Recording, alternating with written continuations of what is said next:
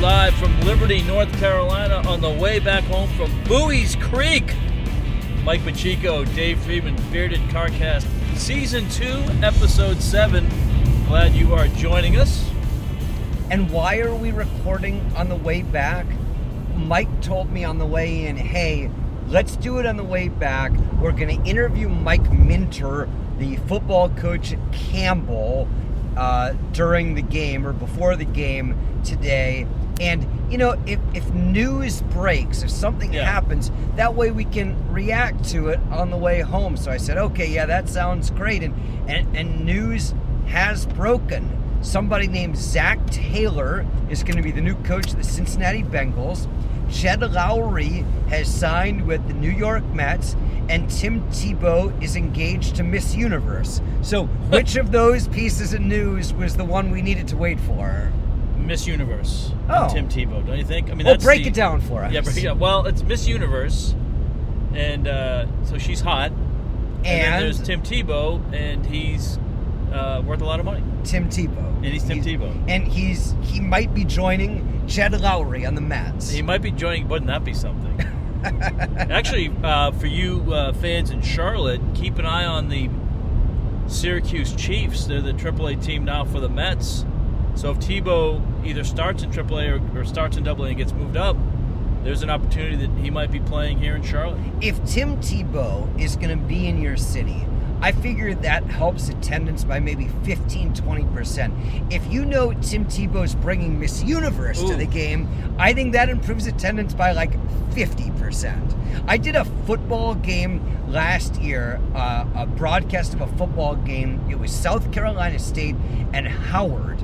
And the old basketball coach at South Carolina State, Cy Alexander, did color with me. Yep. And at halftime, he was honored on the field. And it just so happened that the reigning Miss USA was a South Carolina State alum. Yeah. And she was down at halftime. And Cy couldn't talk in the second half.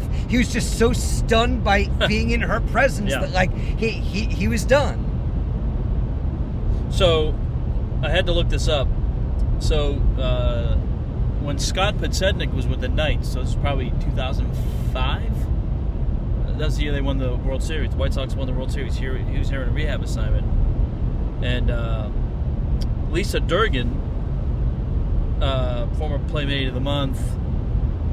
I think she was on Fox. Was she on that Best Damn Sports Show? It's one of those shows. Right. So uh, apparently, Matt had the opportunity to interview her, he passed Matt- it up. Matt Swierad. yeah, our buddy Matt Swierad. Play-by-play man Right. for the Knights. That was before I became kind of the designated interviewer. yeah. I'm the DI. Right now, DI. it's hey, we want to have so and so on. Matt, what do you think? Yeah, let's have him on during the fourth yeah, inning when the Mike fourth or is fifth. there. yeah. Well, today you kind of So did that had, too. Yeah, well today we yeah today we had Mike Minter.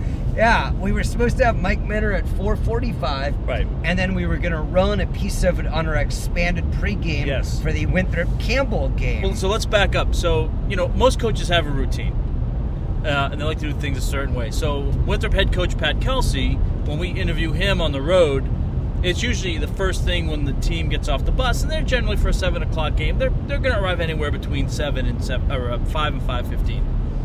Um, and it's just become routine that we know that as soon as they walk in the building, it's time for us to grab Pat and do the Dave, interview. you ready? Yeah, yeah, Dave, you ready? So that- that's the so somebody will come out and say, Dave, you ready? And then then Dave and I go back and we, we talk with Pat. So so now about quarter of you know so quarter five. All right, where's Mike? We're looking around. Where's Mike Minter? Then it becomes ten of, and then five of, and now we're not. I mean, we're not sweating, but we're getting concerned. And Stan Cole, who's a very good friend of ours, he's the SID at Campbell. He's on the phone trying to figure out why uh, Mike Minter's late, and apparently the the wrong people were handling him today because he forgot. And Whatever. No big Yeah, deal. and it happens. It's not that big a deal. But uh, literally, Mike Minter comes over. We do the introductions, getting ready to record the podcast, and Dave, you ready? Dave, you ready? So I started off the interview. So when you actually when you do play the interview, it'll be me to start, uh, and then Dave about ten minutes in. And then during the game, we played a portion of the interview in the pregame show with Mike Minter. And we finished the interview, and Mike said, and now if you want to hear the whole interview, uh, we'll have it on our Bearded Carcast. I really thought the first 10 minutes were strong, but the rest of it kind Kinda of tailed off down. after that. And, you know, who can We'll really let you ar- judge. We'll let you judge. Who, who can argue? You can let us know what portion of the Mike Minter interview you enjoyed more. Bearded Carcast at Outlook.com. It actually was really interesting because he is not afraid to express his opinion on just about anything. No, and he was very enthusiastic. I could see where if I had uh, a son of college age, or uh, my son, if he were ready to go to college and was going to play Division One football, and Mike Minter came into my living room to recruit my son, uh, I, you know, I, I don't know that I would allow myself to be tricked like Fly Williams' mother and have the clock moved back. But I would. Uh, I mean, he was he's fun, engaging, positive, very knowledgeable, very credible. But if your options were Mike Minter came into Yeah. the house and made the pitch and said, I'd like John to go to Campbell. Or, Well, I thought I'm thinking maybe Nebraska. yeah, well, maybe he'll be coaching Nebraska at that point. Or Tim Tebow and Miss Universe came Mm, in. Yeah. Well, I mean, if Miss Universe had a younger daughter, Right. for my son, Right. Yeah. Yeah. I mean, or, or a younger sister.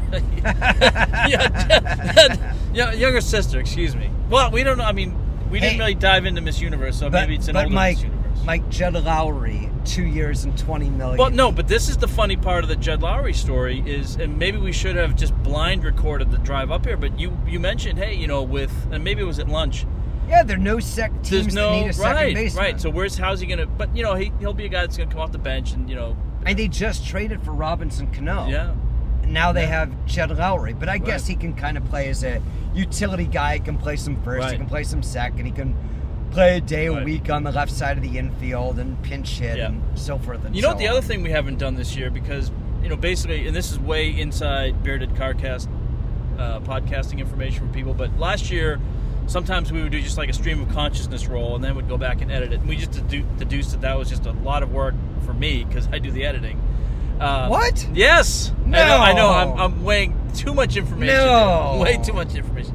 Um, so we decided that in the summertime, what we did was we would just do it like a normal live to tape broadcast, uh, and so we decided that would be the better way to go this year. Um, for you know, from the summer on and now into season two. Um, but what that does is uh, sometimes if we tape it early into the broadcast, it doesn't give us an opportunity to talk about where we went, what we did. So we can talk a little bit about that later coming up too. Yeah, well, I think we should talk about it right now. So we drove down to Buies Creek today, and we stopped in Sanford, North Carolina, and we had. By the way, nice Buies Creek is not like a straight line from Charlotte. No, it's difficult to get. There's like to. four different ways to go, and none of them are ideal. One is you go up, you have to go like kind of out of your way, which drives me crazy. So we go 85 north to like almost to Greensboro, and then we come down 420. Well, today we came down 421. We'll explain that in a minute. Uh, and then that take, takes us takes it right into Lillington. And for those of you who know Lillington, it's a nice ride. Um, and then uh, and then right into Buies Creek. Uh, you can go, uh, and I've gotten a ticket doing this. You can go through uh, the. I think the last time we taped at night, I got Yeah, a right. near ticket. I Yeah, didn't actually ticket. get a No, it ticket. was I a- just got pulled over. It was an NTE, a near ticket experience. Yeah, exactly. Um, so you can go through. I think it's 27. You can go through the Uwharrie Forest, which is a national forest, through Carthage. Yeah, that's a real pleasure in the evening. That's yeah. uh, Well, at night it's pitch black, and it's you know basically don't speed, especially in Carthage. And then I think you can go south, like on 74, which is uh, in Charlotte, Independence Boulevard to 74, and then um, I think somewhere around. Oh, that one Route goes 1, you- through, like, uh, four- Fayetteville. Fayetteville, yeah. Yeah. And then you go up Route One, and so we did the. Uh, so we decided uh, because we love trains that we were going to stop in Sanford. Right, and I don't know if you realized this before we got down there, Mike, but the train played a pivotal role in the development of Sanford. Well, what's interesting, Dave, is before the train went to Sanford, it was very rural, very agrarian. It was very difficult to move goods and services. Uh, passenger travel was was maybe non-existent. There were only about 300 Horses. people in Sanford Right, right. back in the 1870s, and then the train came and it really changed the whole area. Well, and it was uh, an RFD for a long time because uh, the next city over, uh, Johnston, North Carolina, also part of Lee County in Sanford. Uh, they couldn't really decide where to put the courthouse, so they they put it right in smack dab in the middle. That's right. Yeah, and it, and Sanford is named after C.O. Sanford, who was a, a train engineer. That's right. Should we let people in on the joke? Or?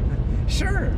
So we we did a stand up in Pulaski uh, last year. On the way to Radford. On the way to Radford, and there was just really nothing to do around there. And Pulaski had this like caboose in the middle of town, and just the way Dave set me up with it, it was like, "Hey, Mike, the train really opened up this area," and I just got the giggles after that, and then we both got the giggles. Right, and then bizarrely, everywhere we go, Yeah, we but- have found a train. But now it's like, so now it's kind of like a, we got to do a, a train stand up. right, so we did one in Cookeville, Yeah, we did one in Cookeville. and we did one today in Yep. Sanford. Right.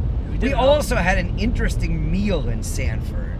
We did. It was Mrs. Lucy's Tea House. So it was very, um, I don't want to say it was hoity toity. It was fancy, not extravagant, because it wasn't like an expensive meal. I was given a plate with a scoop of potato salad. Yep. Now I ordered this. You ordered this. So, so like, like, I'm not saying they did it without ordering, but It's like you showed up. and they said- I will say that's the fastest service. Yeah, in the, very in fast the, service. In the two seasons now that we've been doing this, that was the fastest we've had our meals. there were like two leaves of lettuce Yep. on the bottom. There's a scoop of potato salad, Yep. a scoop of pimento cheese, a scoop of chicken salad, and a scoop of egg salad. And what was it called? Like the super sampler or something like that? Yeah, Or- something like Yeah. that. I mean, they said that that was kind of what they were known for. No, that was those- one of their specialties. Yep, Spreads. yep, yep, yep. And it was good. It's just, it's kind of a weird. There's no vessel. Yes. I mean, Right. there were some some uh, crackers on the table. Yes. That was like an appetizer. Yeah. Yeah. But uh, I mean, it was, it was very much a lunch menu. right. And then we did what you like to do, and, and I do too. But you. Well, we do what we do, yeah. You, you got desserts. Yes. Well, no, no. So let me start. So I got the, the basically it was the soup and uh, sandwich. So Yeah. I got the chicken salad croissant, and I promise we're going to talk chili. about sports soon. we will, too. we will. But we haven't done this all year. We've we've, we've, we've stuck mainly. But the, I will say this, and I should have had you test it or taste some of it. The, the chili was fantastic. It was. Uh, it had uh, like Vienna sausage in it, and it had uh, like ground beef. Very flavorful. You could taste all the different like spices that was in there. It wasn't too hot. I don't like it really spicy. I like a little bit of, so it wasn't too spicy. It was really good. And then the dessert was uh, fantastic. I had the Hershey cake, Hershey roll cake. Yeah, and I had apple cobbler, No, apple, apple crisp, I think apple crisp, and it was really good. But man, was it sweet! I mean, it, It was, was. there was so Well, you were much bouncing all day, weren't going you? on. Yeah, it was it was an intense experience. I didn't make a formal New Year's resolution, but I am eating like a dishwasher. uh, uh, like, like I, I can't believe how much a garbage disposal. I'm eating Yeah. like a garbage disposal this year. I just eat and eat and eat. It's it, it's a Right. week and a half into the year, and I've eaten like a month worth of food. So where do you want to stop for fast food on the way home from Campbell? Well, I heard Popeyes is very uh, healthy. I right? sent you like a four thousand word article on Popeyes that I love Popeyes. I found just the other day. I don't think I've ever eaten at Popeyes. You know what? If did we talk about? I don't think we talked about this in the podcast, but I would definitely put Popeyes in my top three. Not top three restaurants. No, top three fast food. Yeah, yeah, yeah, restaurants. yeah, yeah. Yeah, I mean, I, I don't have it ranked because I haven't gone there. But like, I, this article seemed to say that it has kind of like a cult following among like really well-known chefs, and there's been like more than one instance of like restaurants selling fried chicken, but not actually making it, like buying Oh, it really? at, at at Popeyes, Yeah, yeah, yeah, and how like they just kind of have down to a science the Hmm. The way to make it. it. Was, I mean, kind of a bizarrely interesting article. I think it was on like Muncher.com or something. Muncher.com. yeah, I think that's what it was. That and sounds the almost train dirty. played a major Well, role it did in because Popeyes. well because what happens is a lot of their uh, product, a lot of their uh, like their sleeves of cups and Right. uh, all that stuff transported at some point by train. right, I think when it gets from the distribution center to the store, it's actually by truck. right.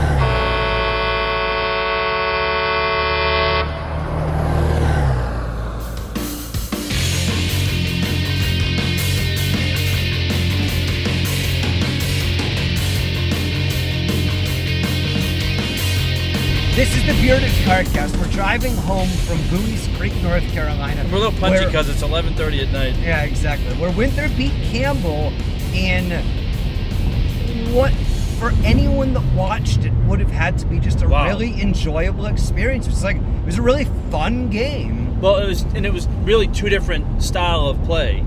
Um, although Campbell did hit a lot of threes in the game, and in fact, in the first half, the threes kept them in the game. They didn't hit as many in the second half, but you saw Chris Campbell, who is the Chris Clemmons. or Chris Cle- Chris Campbell, Chris Clemmons, who is the uh, leading scorer in the country, and of course for the Campbell Campbell's uh, unconscious. You know, it was funny early on, Dave.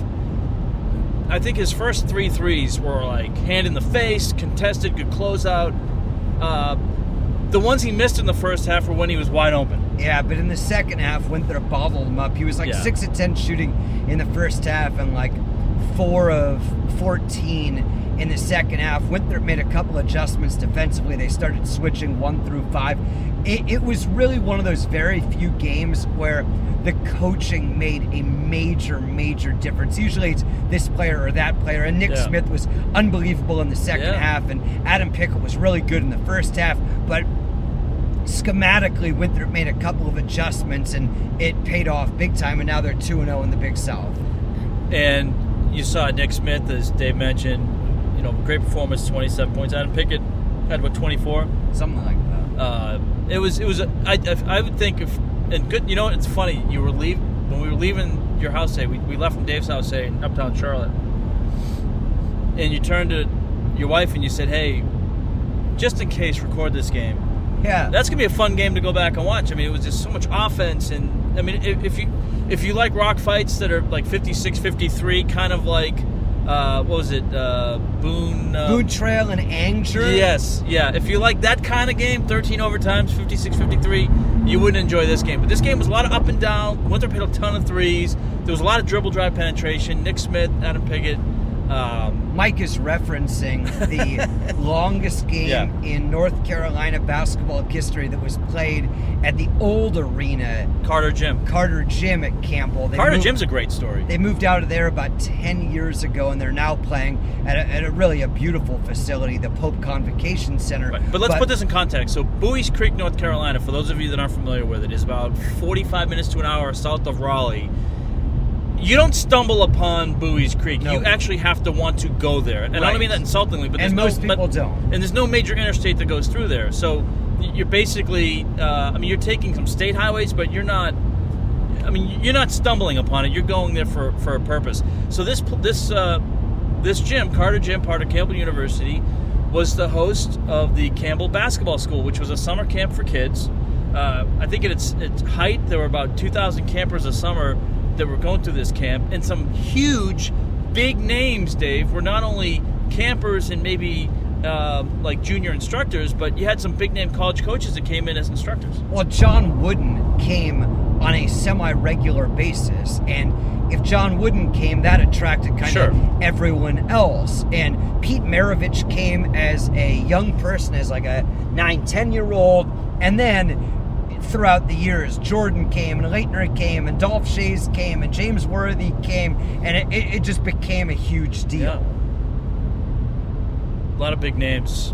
But anyway, so this was the host of that title game back. Uh, um, it's an interesting date, February 29th, 1964. And I think that is actually the birthday of our uh, the winter uh, athletic trainer, Jeff Lauer. Was he like the associate athletic director, too? Is that his- Sure. yeah. And uh, Swaggy J, I think, is what the, his official title is. I think he is uh, one of 28 people that Coach Kelsey thanked on the post-game show. But he's only like seven years old, right? Because I haven't really been That's like right, or right. 14, it's something like that. Yeah, exactly. This is the Bearded Carcast. I'm Dave Friedman with Mike Pacheco. We're approaching. We're approaching. Uh, well, we just went by Grandview. We're on is- our way back to Charlotte. No, for, but but for people that uh, it's Grandview or Grandover. I always forget. But it's where they used to do the uh, ACC football media event, and they, they did a golf tournament there. The Skeeter uh, Francis Skeeter Barnes tournament, I think. oh yeah, that's a big one. That was a big one. U.S. Open, PGA, British Open, and the Skeeter. No, but so you would you would get kind of get randomly matched up, and uh, I was matched up with David Pollack before he became a sensational Oh. star. Yeah, There What you go. He was a good dude. Good. Who's the better golfer?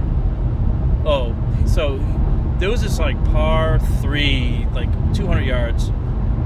You're uphill, tee, downhill, and then behind the green there's like this uphill slope that goes back towards the resort.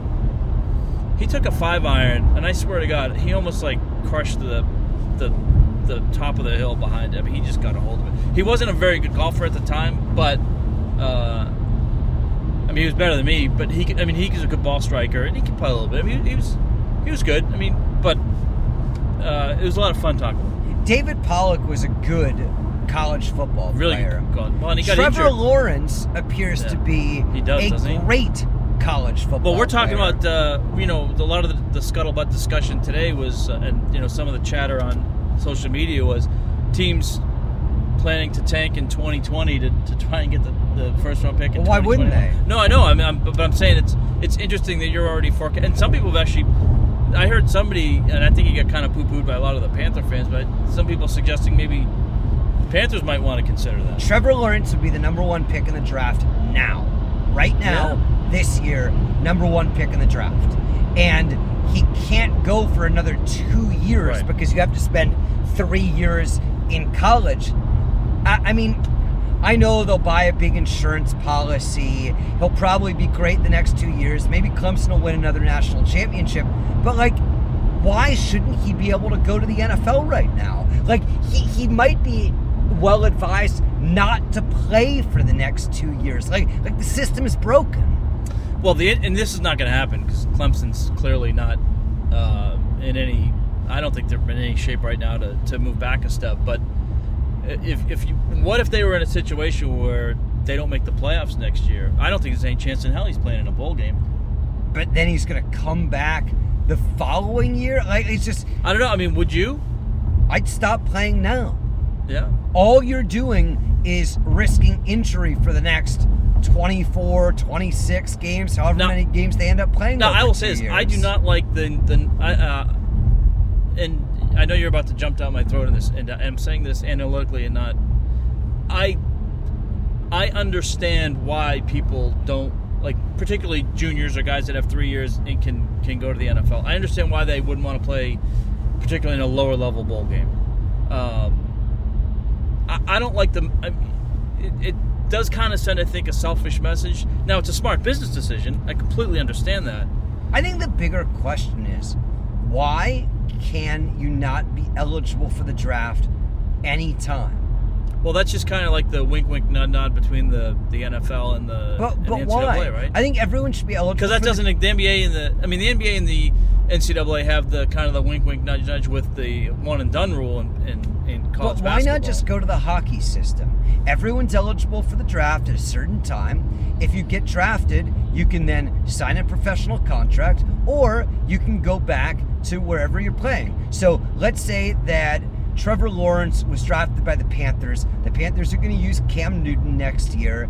And now Trevor Lawrence is sent back to Clemson for the year. And in the media guide and in the roster, it says Trevor Lawrence, Carolina, 6'3, 180 pound Right. sophomore. Right. Just like in hockey, where if you look at the best hockey teams in college, there are a whole bunch of guys that have been drafted. Right. when they go to the pros, they're going to be on the Bruins or the Sharks or the Maple Leafs or the Red Wings or whoever. the argument, and I'm not saying this is my opinion. I'm just saying the argument though is, and I think maybe we're long past this, but I think in the old days it was the thought that there was such a disparity, even in the size and strength of 18, 19, 20 year olds against 25, 26, 27 year olds. Of course there is. Um, but you don't have, like, but I think that gap is. I mean, I think there's still that room to grow strength wise. But But that, that's a team's choice to draft a guy, and then if they go, you know what, I think you'd be better off spending another year at Oklahoma, Nebraska, Notre Dame, whatever. Everyone could agree to do that. I, I, I, li- I agree with you. I like I do like that idea. I, I um, what I'm saying is I think that's just the argument would would be against it. What do you think that Kyler Murray is going Yeah. to do or should do at this point? I mean, it appears he's going Well, to think stick his gonna- name in the NFL I think draft. he's going to go in the NFL draft. Yeah. So he's going to forfeit the four and a half million dollar contract he signed with the A's. He'll remain property of the A's, but he's gonna get drafted. He's gonna he's just gonna abandon baseball for now and pursue football. Well, the window. It's interesting. I think that's the path to go. If you're a baseball, if you're the the hybrid, uh, is you know make your money in football, and then someone's to give you a chance if you flame out in three or four years.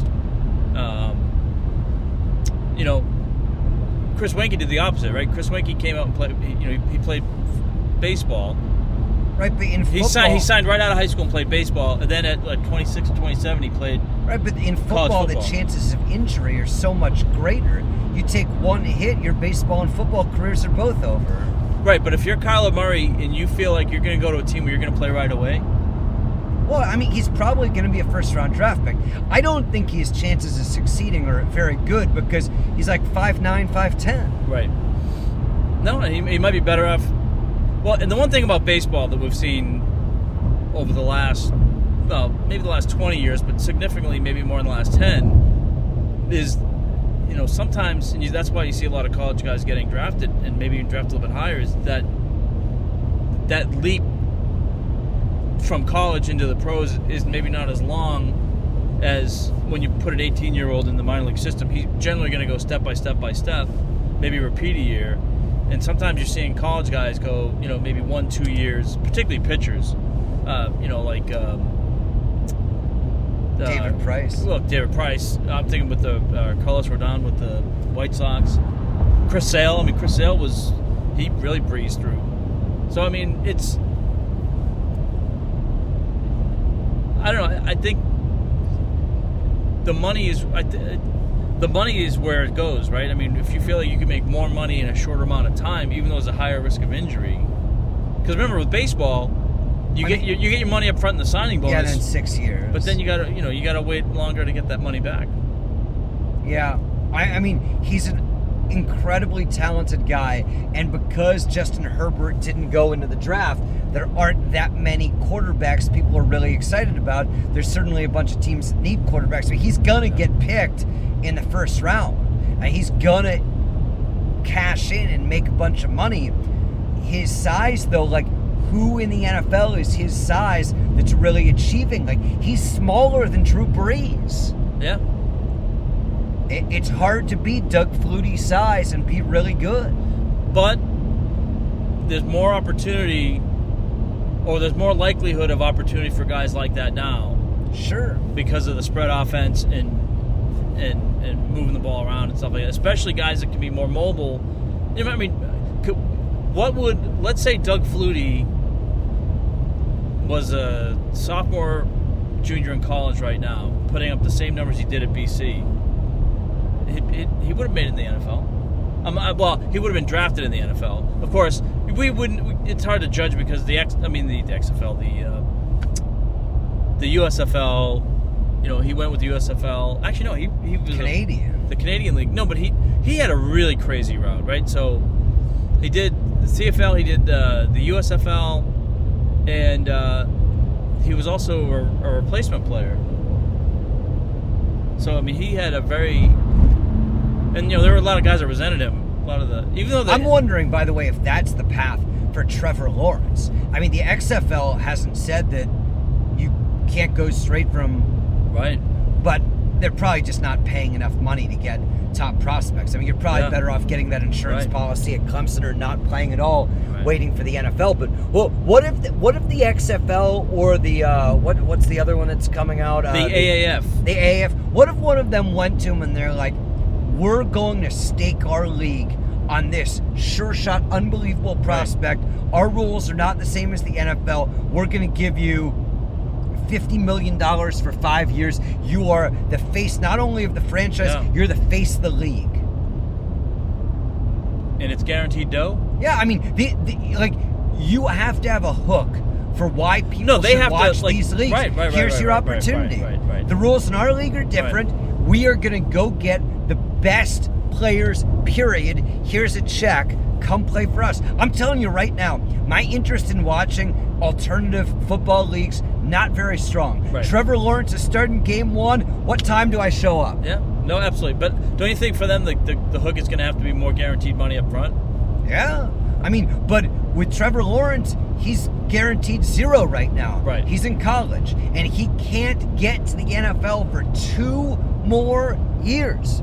What if what if one of those leagues said simply to him, "Hey, we are not going to jeopardize your ability to play in the NFL. Mm. We'll pay you twenty million dollars for the next two years, and when you're eligible to go to the NFL, go right ahead." Uh, that's interesting. I, I think it would immediately legitimize those leagues. I'd do the same thing with the freshman wide receiver that caught all the passes for Clemson and every other good freshman in the country. But are you are you setting yourself up for potentially being like a minor league to the NFL? Sure. Why not? Yeah. I mean, as opposed to being But but that's a lot. But that's a lot to stake twenty million dollars guaranteed on.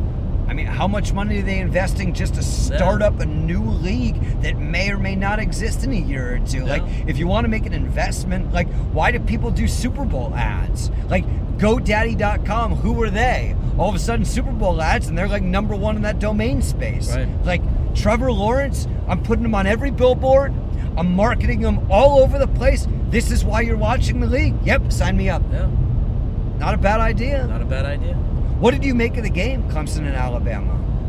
Um, you mean what did I make of the first half? Well, 'Cause the, the first quarter was incredible. Yeah, the first quarter was incredible. I was stunned at how much um, Alabama looked kind of pedestrian at times and the turnovers. They made mistakes coaching. They made mistakes yeah. and, playing. and, and, and going for the fake.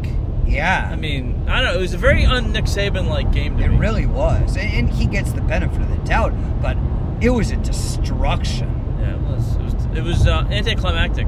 It was impressive. I mean, Yeah. Clemson was really, really good. I mean, what a job Dabo Swinney has done. If we had the podcast back when they gave Dabo Swinney the head coaching Oh job, God, people- I would have oh, panned yeah. it. Yeah. I, I, I, I was not Yep, a fan. yep, of, yep, yep. Wow, he is. Well, he was like the wide receivers coach too, right? Like he wasn't. Yeah. Even, yeah. Uh, honestly, with all of the people that are getting new NFL head coaching jobs, you, you're talking about wide receivers coaches, tight ends Yeah. coaches off of Sean McVay's staff, Yeah. or uh, retreads, or Why wouldn't if you're an NFL team? Why wouldn't you talk to Dabo Swinney? I would. And I understand that, like, what he does at Clemson might not work in the NFL. If he's good enough to take a program which was, you know, solid, okay, not bad, competitive, and make them a national powerhouse, yeah, it's a different sport. There's recruiting, all of that. I'd give them a freaking chance. I mean, especially look at, with some of these guys that you've never heard of. look at the guys getting hired.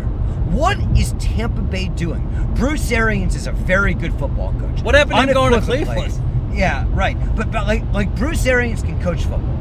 But a year ago, like 13 months ago, no, 12 months ago, he quit the Cardinals because he needed to spend more time with his family. He did one year in the booth. Then he said the only job he was interested in was Cleveland. Yeah. Right. And now he's the head coach at Tampa Bay, and he's building a really good staff around him. Yep. But he's not young. No. Like it seems Right. like they're going to go all in. Yeah. They're going to sign free agents. They're going to try to be like a contender next year off of a roster that won how many games this year? Like five or six. I, I don't really. They were behind the Panthers. I, like, Yeah. I, I mean, maybe they think New Orleans is going to win the Super Bowl and Peyton and Brees are going to retire. Yeah. Maybe they think Cam Newton's shoulder is never going to be right again. But, like, can you imagine next year us talking at this time, final eight teams in the NFL Yeah. playoffs? Yeah, I mean, you, you got to like the Bucks. You do? Interesting, right? And then uh, Cliff Kingsbury goes to Arizona. I mean, he got fired at Texas Tech. Yeah. I mean, it is a shot in the dark. It might work, but whoa, like, like I don't see the credentials there. But I, I don't see the credentials in basically everyone that got hired other than Vic Fangio and Adam Gase. Yeah. No, I don't. All right, we got to take a quick timeout. Do you want to do uh, picks now, or should we do Mike Minter and then come back and we'll kind of give our uh, NFL picks for this All right, let's let's let's listen to Mike Minter. He's got some interesting things to say. He's very opinionated. Really enjoy talking to him, and then we'll come back. We'll talk NFL playoffs, and we'll wrap it up.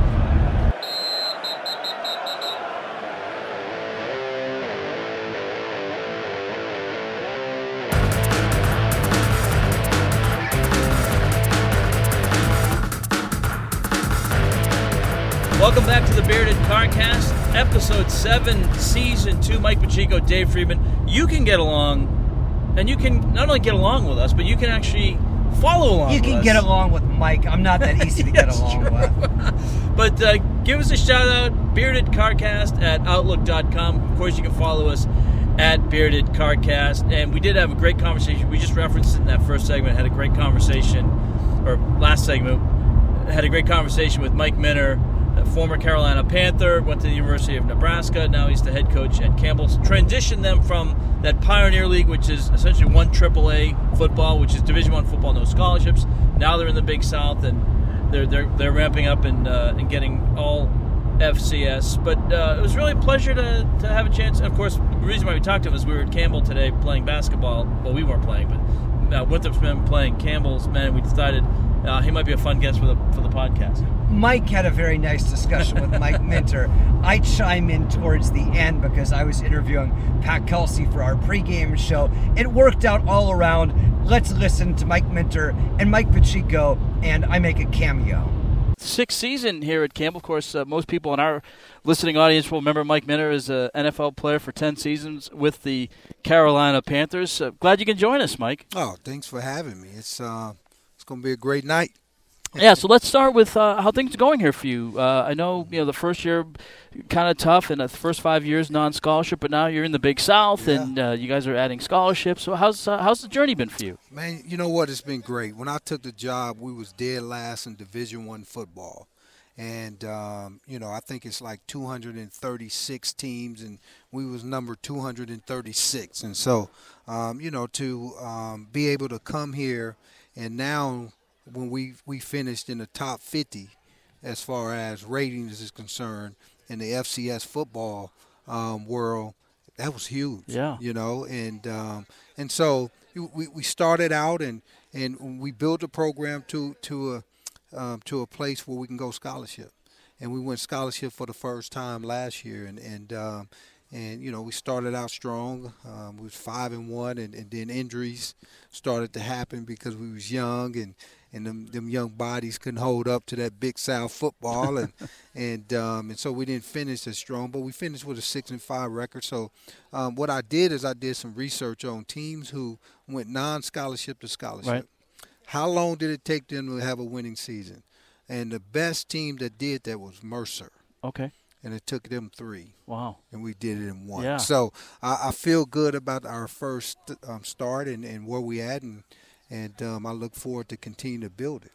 Well, I know coaching is something that uh, you really started to enjoy after your, your playing days, and of course in Charlotte at Johnson C. Smith, and then at Liberty. What, what was it like going from the assistants side of thing to now actually running your own program, where not only you're the head coach, sometimes you're the psychologist, you're the GM. You're, I mean, it's all encompassing. Well, that's why I love it, is Yeah. because it is all encompassing, and um, you know you really get to um, affect young men's life, right? So that's really what it's all about. It's it's it's how can you unlock the greatness in people, and um, and and so you get the chance to write the program, you get the chance to um, develop the program, and and and so what I say as a leader, a leader needs to build a culture.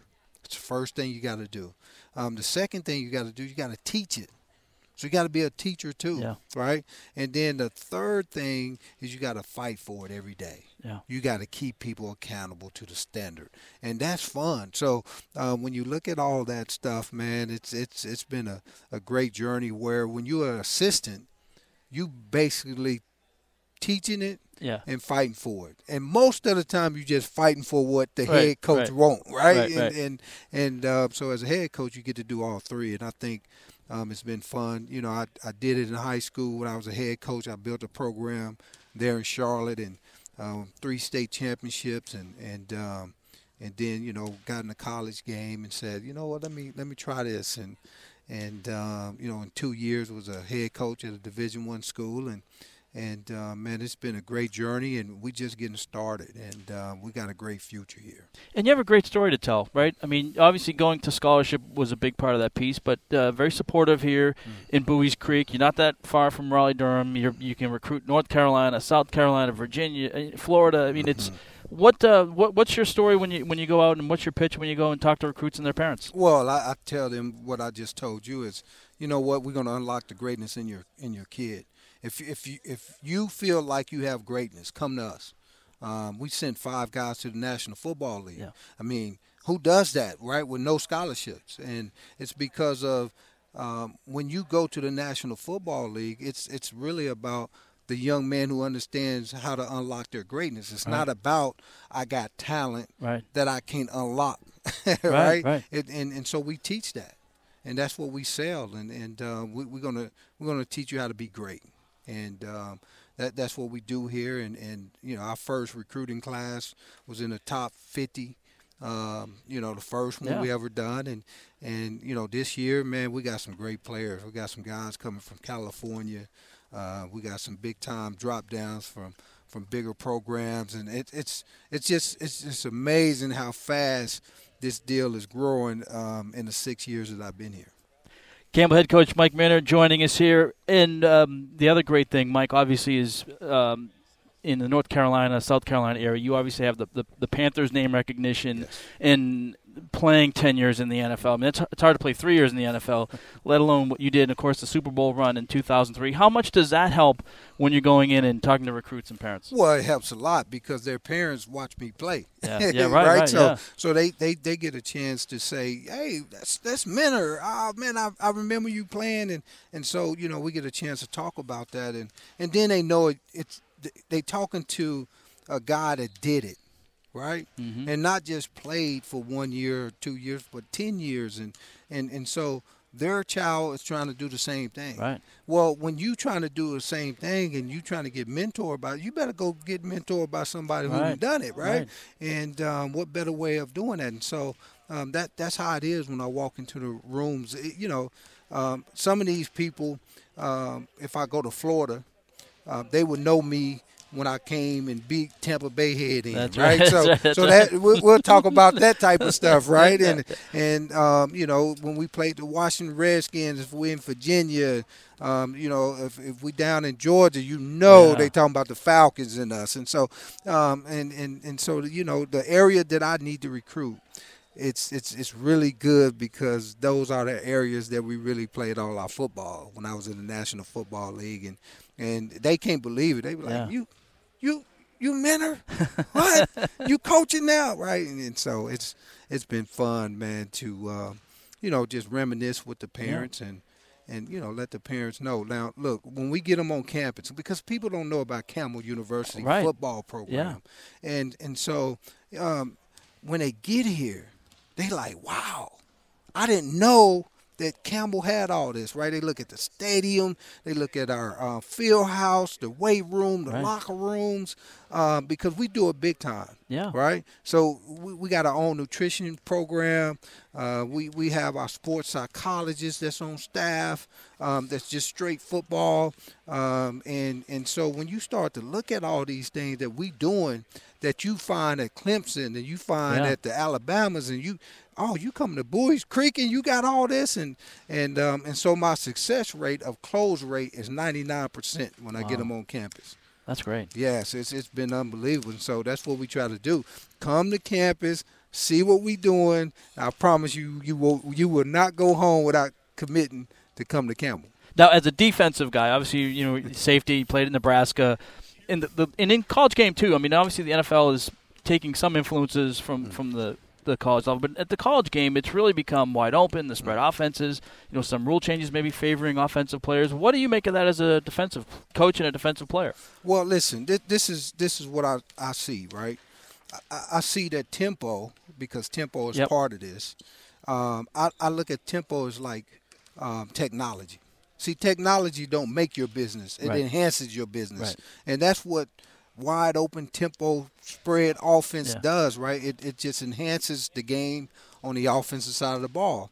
So that creates the defense, they have to do the same thing. And so, um, where defense is reactive, you have to play the game and prepare for the game before the game starts. And so, you have to have your one call, um, one word calls too. So when they going fast, you better have your tempo calls. Yeah. Um, and and so guys have to be ready to line up and face whatever coming their way. And so how can you create a defense that no matter what the offense does, you're going to be sound. Mm-hmm. Okay, and I call it cover four because I believe cover four is like the LLC of business, right? right. It, it, it can morph into a S corp or Yeah. a C corp. it can be anything That's that you want it to be, and and um, and so you know, so it's it's been fun. It's a challenge for defenses today, but at the same time, I think it makes you creative. It makes Mm-hmm. you think uh, from a defensive per, um, perspective. Um, but you know, hey, everybody that's hot out Yeah. there, right? You can get fired Yeah. as an offensive coordinator. I mean, as a as a head coach, that's an offensive guy. Get fired at a Big Twelve school Yep. and go get a head That's right, job yeah. at the NFL. That's how great um, you know offenses is being looked Yeah. at right now. It's crazy, isn't it? Mike Minter joining us, head coach at Clemson, at Clemson, at Campbell University. Of course, we remember Mike from his, his days I, with the I, I'm, I'm going to Clemson. We're Dab- breaking news here. We're, break, we're breaking news. Mike Minter joining us here. He's the head coach at Campbell University. Um, but Panthers, of course, we remember. Uh, most people that listening will, will remember you from the from the Carolina Panther days. In, in addition to what you're doing now at Campbell, and what, what's interesting, Mike, is uh, there's still so much reverence for that 2003 team that, that went to the Super Bowl. And you know, I get to talk to Kevin Donnalley all the time and Al Wallace. Um, that was such a special group, and you look at Jake Delhomme and how much fun was was that year? How much fun was being part of those players? well, listen, um, most of us was part of that one in fifteen season. Yeah, that's right. Okay, so it, it wasn't like we just all came together out Right. of nowhere. Um, we we we went through the worst season in NFL history at the time, Yeah. right? But thanks God for the Detroit Lions when they went 0 and That's right. 16 and took that away from us. And it was funny though because you know w- when that first game at Minnesota, Yes. you know Chris Weinke's first game, everyone's like, "Ah, this- everything's good." we, we good. we we here, right? And and um, don't win. So we've been through a lot, and and and so when you go through things like that together, you become closer. Yep. And when you come out of that together, man, you become brothers. Yeah. Okay, it's a bond. It's deeper and be, um, stronger than anything that's out there, and um, and that's what happened. Um, we, we we used to play like one song. Um, the whole season, it was just one song, and we would play it every single day, and we would get excited about it every single day. And uh, man, it was a miracle season because Oh, yeah. you know everything that that went on was it, it was like the cardiac cats. Yeah. Right. Yeah. We we coming back from 15 down, 21 down, winning games at the end. You got a blue collar football team is what you had. That's right. You had a bunch of guys that just loved to compete. You had a bunch of guys that was not afraid of anything. You know, like Jake Delhomme. Man, listen, if I'm going in any fight, Jake Delhomme on my side because he wasn't he wasn't um, afraid of anything. And you know, the defense. We had young guys Yeah. like Peppers and and you know Rucker up front. Yeah. And, and um, you know Chris Jenkins, who was a That's young right. kid, and Yeah. and um, Dan Morgan and and um, myself and and um, you know Deon Grant. Yeah. Man, listen, that defense was fun to play for and play with, and and um, I, I can promise you this. Al Wallace been, a, Yeah. you know, he was kind of like the fifth man. He was, yeah, he on the kind of defensive line. guy. Yeah, and and um, just just um, big time stuff in the offensive line, which I think is the heartbeat of a football team. Uh, Kevin Donnalley Mm-hmm. Oh, that yeah. you talked Yeah, about. Steussie and And- Donnalley. yeah, come Yeah. on, man. It, it was it was just unbelievable. So um, great run in 2003. Um, great football team, and you know we came up a field goal short. Yeah. Um, and you know John Kasay, a big time guy, and um, you know Tom Brady was just a little bit better Wow, than us I was that in night. I was in Houston. I remember that. That was that was crazy. I, one thing that Al always tell, tells a story about, and he's done on the radio, so it's on the record. But it was funny. Uh, he he said, uh, you can confirm this and add to it if you want to. You guys roll up into Houston, Mm-hmm. and you guys get like Yugos, and the Patriots are all driving like Suburbans and Escalades and all these big cars. That is that Well- somewhat well, accurate? well, listen, when you already a Super Bowl champ. Yeah. All right? you get a chance to get the suburban. That's right. When you just lucky and happy Yeah, to be there, right. you get the you Yeah, go. yeah, so I mean that's just how it goes. We're joined by Mike Minter, the head coach of the football team at Campbell University, the former Carolina Panther. We are down to eight left in the NFL playoffs. Do you have some thoughts on the remaining teams and who might emerge? Listen, it's I, I think it's a toss up with everybody. Um, I, I like the Rams. I do. I, I, I love their coach. I think um, you know he's doing a great job of of um, getting them guys ready to go. I like what they bring to the table. The Kansas City Chiefs, you got to watch out for them. But my man Andy Reid, he has a way of messing it up in the playoffs. you know. When you look at the current teams remaining, and maybe there's no clear cut, the Rams are the best team or the Saints are the best team, which of those teams do you look at and go, man, I wish I was coaching that roster and those players? Mm, boy, that's good. That's real good. That's a great question. I, I, I look at the Patriots. I hate the Patriots, but um, they so good at what they do. yeah. I mean, these guys, I, I, I just love the mentality that they have because everybody has that workman-like mentality. Yeah. And um, so it, it would be fun to, to coach Tom Brady. When you coach, who do you look up to? Oh, come on, man. Tom Osborne. Yeah, What? yeah. The greatest of all time. Well, what's right. happened to your alma mater? Well, he- he left. That was a long time ago. Exactly. Yeah. We, and we ain't done nothing Yeah. since, right? Still recovering. yeah. So, but my boy Scott Frost, which was my quarterback my senior year at Nebraska, he's going to turn it around because he got the formula. Mm-hmm. Um, he learned everything that he needed to learn from Tom Osborne. He knows what it takes to be successful in Nebraska. The option? What the, the option plus the walk-on program. See, the walk-on program is back up to 200 people, and so that's what you have to have. Um, all these other people, they come in and they try to do it like other places. Oh, 110 on the roster, 100. No, you can't do it like that. We got to develop people. How many rock walk-ons do you have right now? Um, right now, because we can only have 120, and um, and you know 63 scholarships, and and so you know you're probably about you know 65, um, you know walk-ons, and and and that's just if, if I could do 200, Yeah. trust me, that, that that's what I would do here too. You think Nebraska, though, can get back to where they were playing the same way that you, they used to play? You don't think that the sport has evolved to the point where you need to throw the ball more? Um, no, I don't. I don't. I don't. I don't feel like that. Look, okay, think about this. Clemson only throwing the ball because they got this this dude that's like once in a lifetime type quarterback, right? Sure. Okay, Alabama's running the football, even though they started throwing the ball this Right. year with Tua, because Tua is that type of dude that can throw the ball vertically.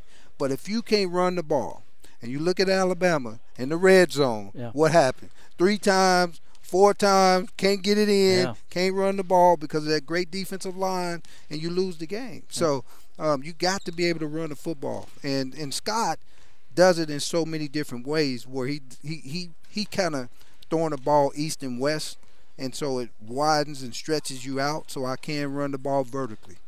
We know that you're very comfortable at Campbell, Yeah. but do you aspire to coach at that level?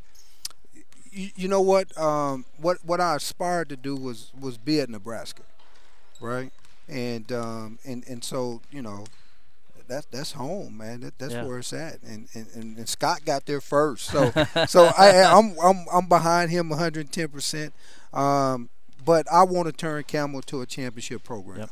and I want to turn us into a powerhouse. That when you think about FCS football, you think about Campbell University. Now think about it, guys. Again, uh, I was saying earlier, we was dead last in Division One football. Now, can we turn that around and and um, now be somebody that everybody is talking about in FCS football? We we in the playoffs every single year. We going for the national championship every single year. That is more satisfying than being at the Power Five because look, I done done that. Okay, so most of these guys they want to try to get up the ladder because they want to make money, and um, I've already done that. And so my my whole deal is impact. I want to change. I want to change the the paradigm of, of where it. That's why I like what Dana um, done. Yeah. Right. Yeah. It's it's about I want to go back home to Houston Yeah. and turn Houston into a powerhouse. But that's big. One player that went home, uh, Julius Peppers. Uh, how great was it to see him back in the Panthers uniform last couple of years? Listen, it was really good. I remember when I went back, um, maybe last year. I think it was last year. I did the the drum. yeah, yeah, right? the, the, the keep pounding drum. Yeah, to keep pounding Yeah. drum, and and, and um, Pep didn't know I was going to be there. Oh, that's great. And so he saw me, man. He runs on the field. He picked me up. Yeah. You know, I'm like, Pep, man, you, you know, you still playing. You're like 100 years old. you, need to, you need to quit. And But no, it was great to see him. I wish he could have got, um, you know, that, that sack to to go ahead and Yeah, pat. I know we were real close know, to getting it. Uh, but, you know, he's a Hall of I think it was a half shot, yeah. yeah. And how about Thomas Davis? I mean, that was obviously the big news last night. I mean, what a, I mean, Mr. Carolina Panther. I mean, he's up there with Steve Yeah. Smith and Yeah. Julius Peppers, and Yeah. you know, part of that Sam Mills legacy too. No doubt. I mean, I mean, anytime that a that a man goes through what he went through, three Yeah. knee surgeries, stick it out, come back, perform the way he did, Pro Bowler, All Pro. Um, you know, he broke my records um, on the defensive side of the ball, and um, very proud of him because he was Yeah. a rookie That's right. um, my Yeah. last year, and and um, so I got to see him grow. You know, as a man on and off the football field, and and um, he's going to be sorely missed. Yeah. And um, you know, I tell these guys all the time because you know when I got to my tenth season, I decided to walk away. Right. It, my goal was to play for one organization. I wasn't Right. playing for anybody else, and and so you know. I told Thomas, man, 14 is good. it's it's Yeah. good. How difficult was it to make that decision to walk away, though? you know what? It, it was like a, a week in in in, in um, a process of a week, and so I, I just every day started, you know, coming up, coming, up, going to practice, and then one day I woke up. Yeah. Before we let you go, we're joined by Mike Minter, the Campbell football coach and the former Carolina Panthers great. How do you feel about the state of the Panthers with the new owner? Obviously, a season that they'd like to forget the way it ended, but what do you think about going forward? Oh, we're gonna be fine. Uh, listen, the new owner is uh, progressive, um, very open-minded. Um, he knows how to be successful. You don't make that much money in your life Yeah. and- and don't know how to be successful. And so um, he he's going to build the program the way he needs to build it. And um, you know, we we got to get Cam healthy. Yeah. Um, I think that was a big piece of what happened. We got to get our offensive line healthy and get more guys in there, and, um, and you know we'll, we'll be fine. And so I think Coach um, when when Ron took over um, the play calling, I thought that was Mhm. big um, because we started to play right on defense again, and and um, you know so man, I, I think we're going to be fine. We showed what we can do early in the season and um, we know that it's it's a fluke when you lose seven, eight games in a row when you six and two.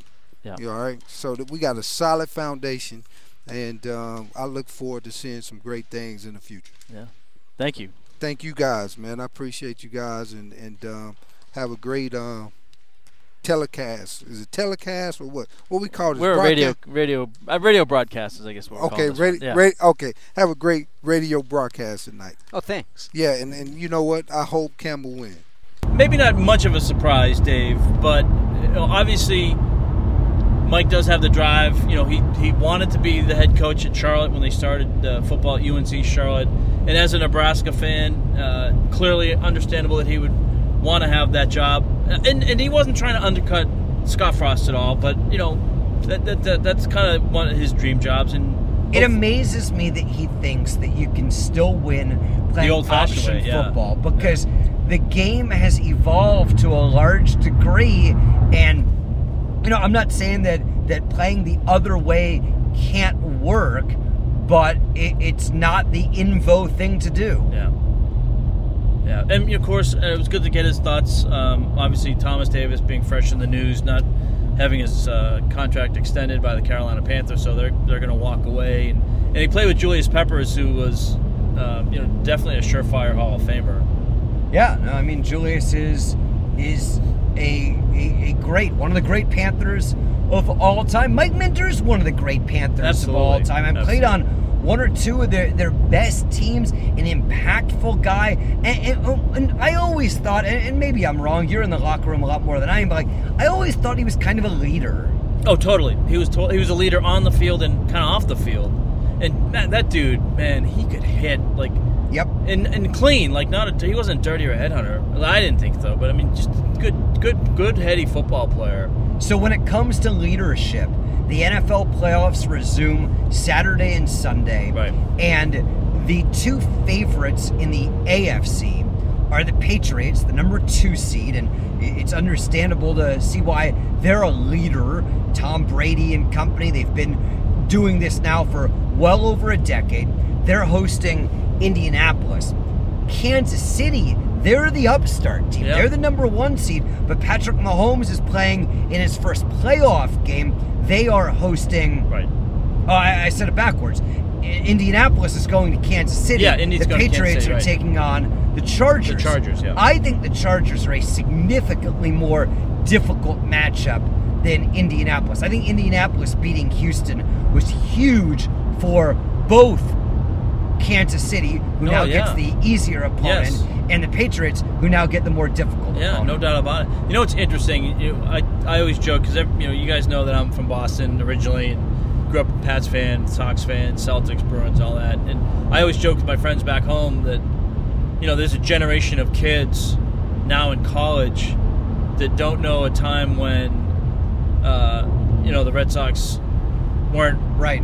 You know a world champion in 86 years and the, you know all the super bowls that the, the patriots have won.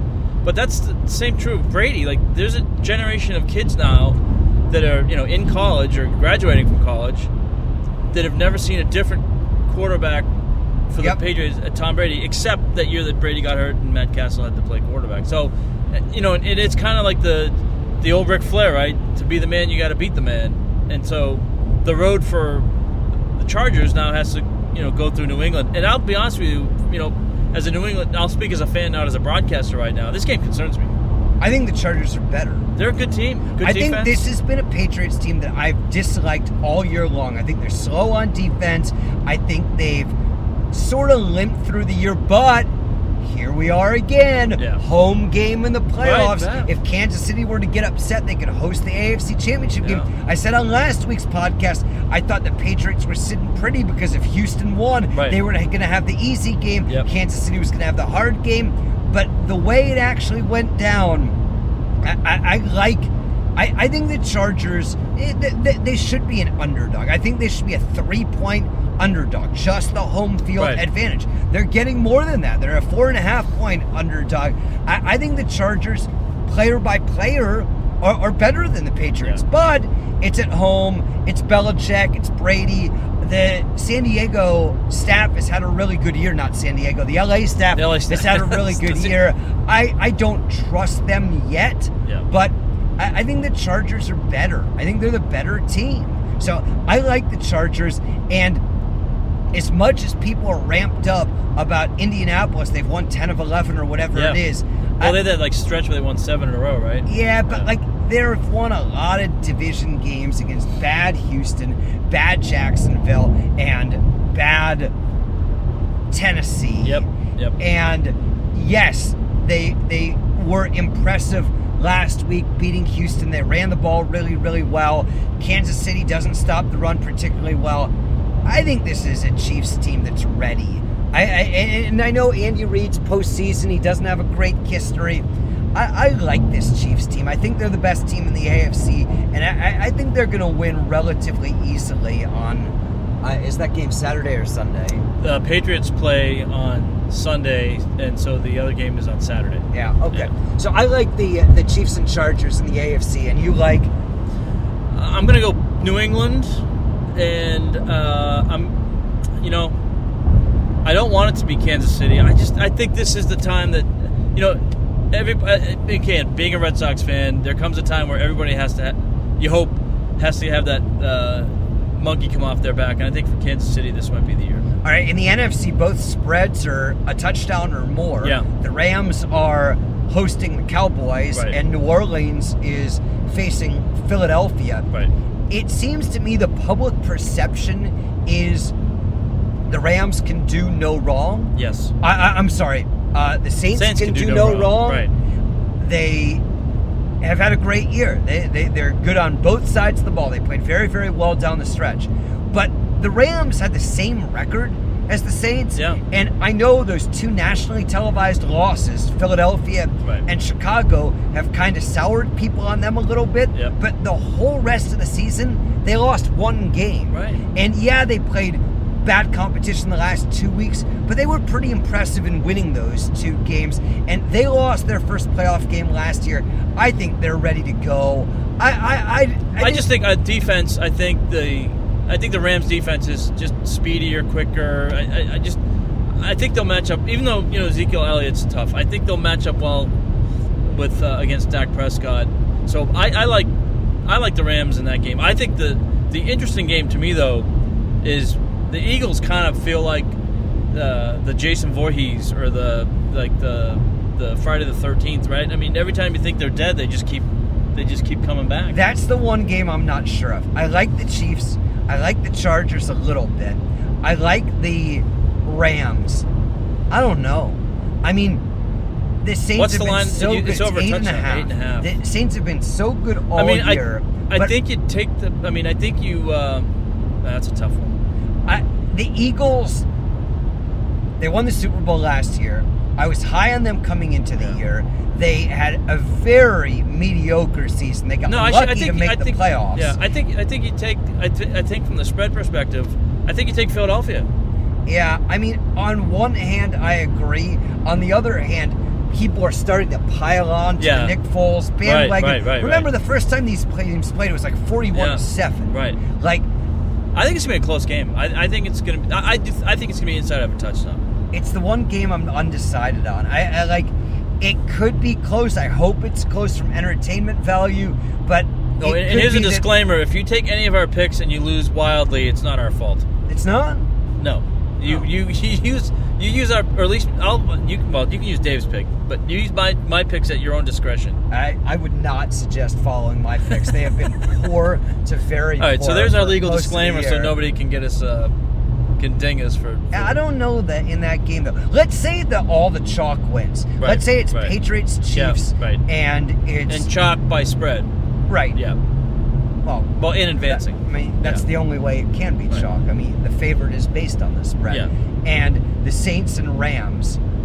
Who do you like in those matchups? Kansas City's going to be probably a four-point favorite over New England. Right. I think the Rams are going to be getting about five or six at New Orleans. Obviously, we'll talk about this next week. But, Right. but who do, who would you potentially like? Well, in the Kansas City New England scenario, it goes. It for me, it goes. Do I go analytically or do I go with my heart? Um, and I probably would go with New England. Yeah, I think it's going to be Kansas City, and I think it's going to Yeah. be Kansas City big. Yeah. I, I think the Patriots' road comes to a close at that point because they're on the road, so they don't have that advantage. Well, they're on the road, and then Kansas City has, even though it's the Super Bowl should be enough of an incentive, uh, they're probably still miffed about losing to New England at the beginning of the year. Yep. What about in the NFC? I think that would be a, a terrific game. Rams and Saints. Rams. I think Yep. that'd be a great, great game. I think um, Saints throw right.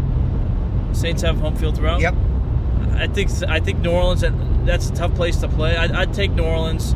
I'd take New Orleans and uh, New England. I think I'd take the Rams plus the points because I think those teams are really closer than most people think they are. Do you like the NFC in the Super Bowl? I do think the NFC is stronger whoever emerges. Do you agree with I that or no? I completely agree with that. Yep. All right. Well, we'll talk about it more Yeah. next week. I mean, these are just our initial feels. Like we haven't Right. really. Yeah. right. This is what we're thinking about early Friday morning. Yeah, exactly. It's it's twelve ten a.m. and we'll be uh, back in Charlotte in about forty five minutes. And uh, thanks for listening to the Bearded Carcast. and follow along at Bearded Carcast and email us beardedcarcast at outlook.com.